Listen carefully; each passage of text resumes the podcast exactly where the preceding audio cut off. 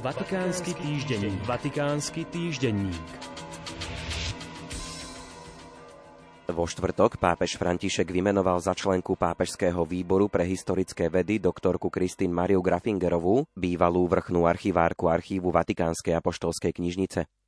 Súkromná docentka Grafingerová sa narodila v roku 1953 v meste Voklabruk v spolkovej krajine Horné Rakúsko. Je absolventkou histórie na Salzburskej univerzite, kde v roku 1980 získala aj doktorát s dizertáciou na tému Francúzsko v čase júlovej revolúcie. Od druhej polovice 80. rokov pracovala vo viacerých výskumných inštitúciách so sídlom v Ríme. Ako hostujúca pedagogička prednášala na niekoľkých rakúskych univerzitách. V roku 1997 jej bol udelený čestný kríž za vedu a umenie prvej triedy Rakúskej republiky. Pápežský výbor pre historické vedy, ktorého členkou sa doktorka Grafingerová pred pár dňami stala, bol založený pápežom Piom XII v roku 1954.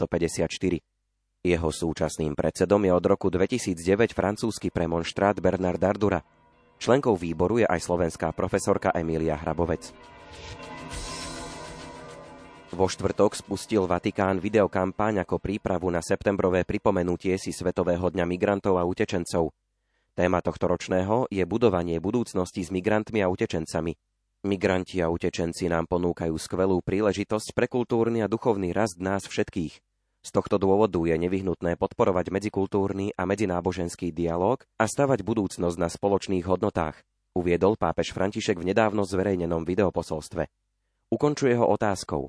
Ako si myslíte, že môžeme podporiť obohacujúcejšie stretnutia s migrantmi a utečencami? Podľa dikastéria pre podporu integrálneho ľudského rozvoja je účelom novej komunikačnej kampane pripraviť sa na Svetový deň migrantov a utečencov prostredníctvom multimediálnych pomôcok, informačných materiálov a teologických úvah.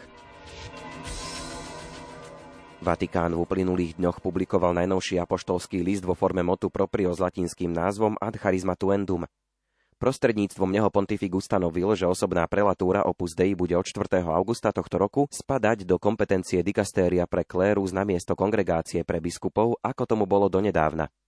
Určil tiež, že prelát stojaci v čele prelatúry nebude môcť byť menovaný za biskupa.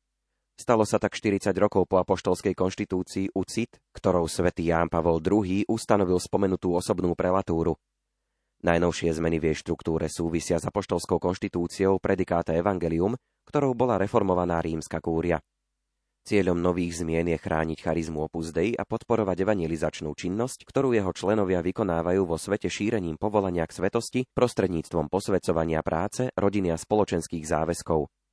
Nové Františkovo motu proprio v článku 5 stanovuje, že prelátovi opus Dei bude prislúchať na základe jeho úradu titul mimoriadného apoštolského protonotára s oslovením dôstojný monsignor a príslušnými insígniami.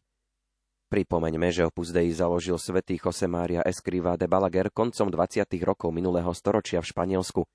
Cieľom prelatúry je šíriť univerzálne povolanie k svetosti v bežnom živote – v jeho čele aktuálne stojí monsignor Fernando Cári Zbraňa, ktorý sa narodil v roku 1944 v Paríži. Vatikánsky týždenník. Vatikánsky týždenník.